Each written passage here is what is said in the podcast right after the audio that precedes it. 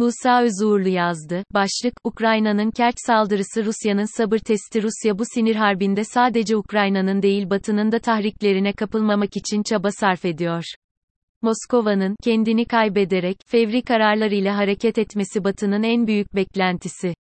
Ukrayna Şubat ayından bu yana devam eden savaşta ilk ses getiren saldırısını Karadeniz'de bulunan Rus donanmasının amiral gemisi Moskova'ya karşı yapmıştı. Geminin Ukrayna tarafından vurulması Rusya açısından prestij kaybıydı. Kerç Köprüsü'ne yapılan saldırı ise çok daha önemli. Kerç Köprüsü Rusya için sadece Kırım ile kara bağlantısını sağlayan bir köprü değil, aynı zamanda Kırım'ın ilhakı ile sonuçlanan sürecinde nişanesiydi. Rusya Devlet Başkanı Vladimir Putin köprüye büyük önem vermiş ve tüm fiziki zorluklara rağmen Avrupa'nın en uzun olan köprü, Putin'in de katıldığı şaşalı bir tören ile açılmıştı. Saldırının yapılma şekli sürpriz sayılabilir. Zira Rusya köprünün füze, roketler ile vurulmaması için önlemler almıştı.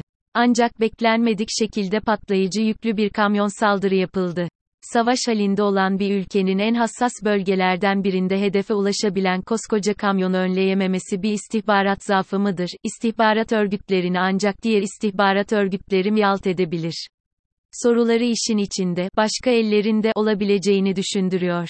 Ancak ne olursa olsun bu köprünün hedef alınabilmesi Rusya'nın güvenlik stratejisini gözden geçirmesi gerektiğini gösteriyor.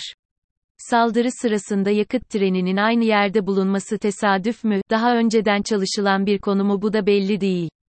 Sonuç olarak Ukrayna Rusya'ya karşı etkili bir saldırı, eylem daha gerçekleştirmiş oldu. Bu eylem lojistik amaçlı olarak da kullanılan köprüye zarar verdiği için Rusya'nın olumsuz etkileneceği açık ancak bu etkilenmenin hayati önemde olduğu söylenemez. Bununla beraber bu saldırı bazı şeyleri düşündürüyor. Ukrayna son dönemde daha özgüvenle hareket etmeye başladı.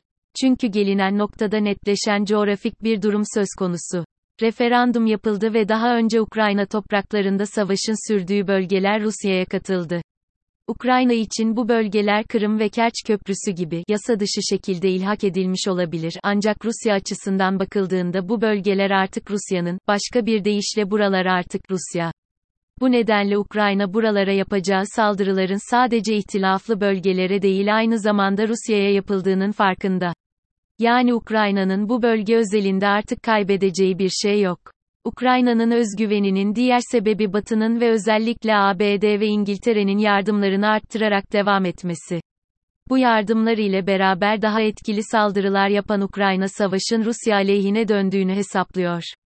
Askeri açıdan böyle midir bunu zaman gösterecek ancak Ukrayna yönetimi Rusya'nın diğer şehirlere etkili biçimde bombardıman gibi saldırılar yapamayacağına güveniyor.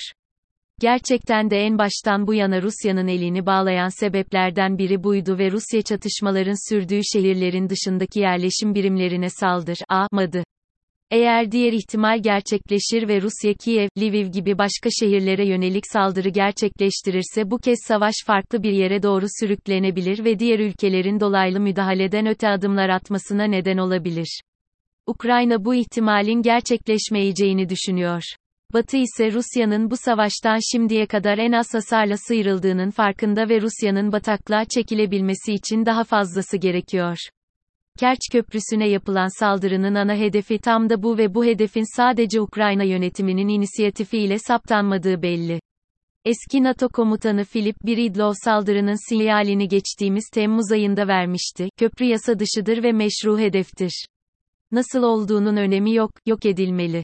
Biridlov'un bu açıklamasına saldırı sonrası Ukrayna tarafından yapılan alaycı açıklamalar da eklendiğinde Rusya'nın Ukrayna içlerine çekilmesinin amaçlandığı söylenebilir.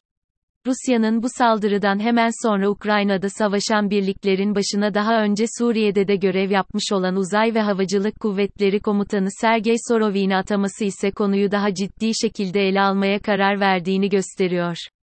Rusya bu sinir harbinde sadece Ukrayna'nın değil Batı'nın da tahriklerine kapılmamak için çaba sarf ediyor. Nokta. Moskova'nın kendini kaybederek fevri kararlarıyla hareket etmesi Batı'nın en büyük beklentisi ancak Ruslar kuzey akıma yapılan sabotaj sonrasında olduğu gibi Moskova gemisi ya da Kerç Köprüsü saldırıları gibi sembollere dönük saldırılardan sonra da soğukkanlı bir görüntü veriyorlar. Şimdi Moskova'da muhtemelen yavaş ama etkili intikam için ne yapılması gerektiği konuşuluyordur.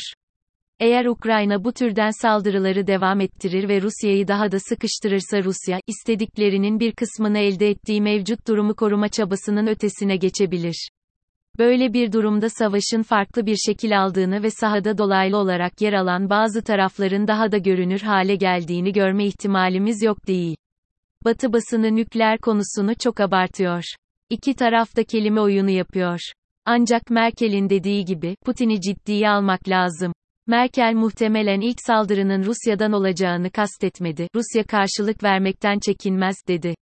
Bu durumda savaşın gidişatını bundan sonra mevcut durumla yetinmek isteyen Rusya değil, Batı ve Ukrayna tayin edecek.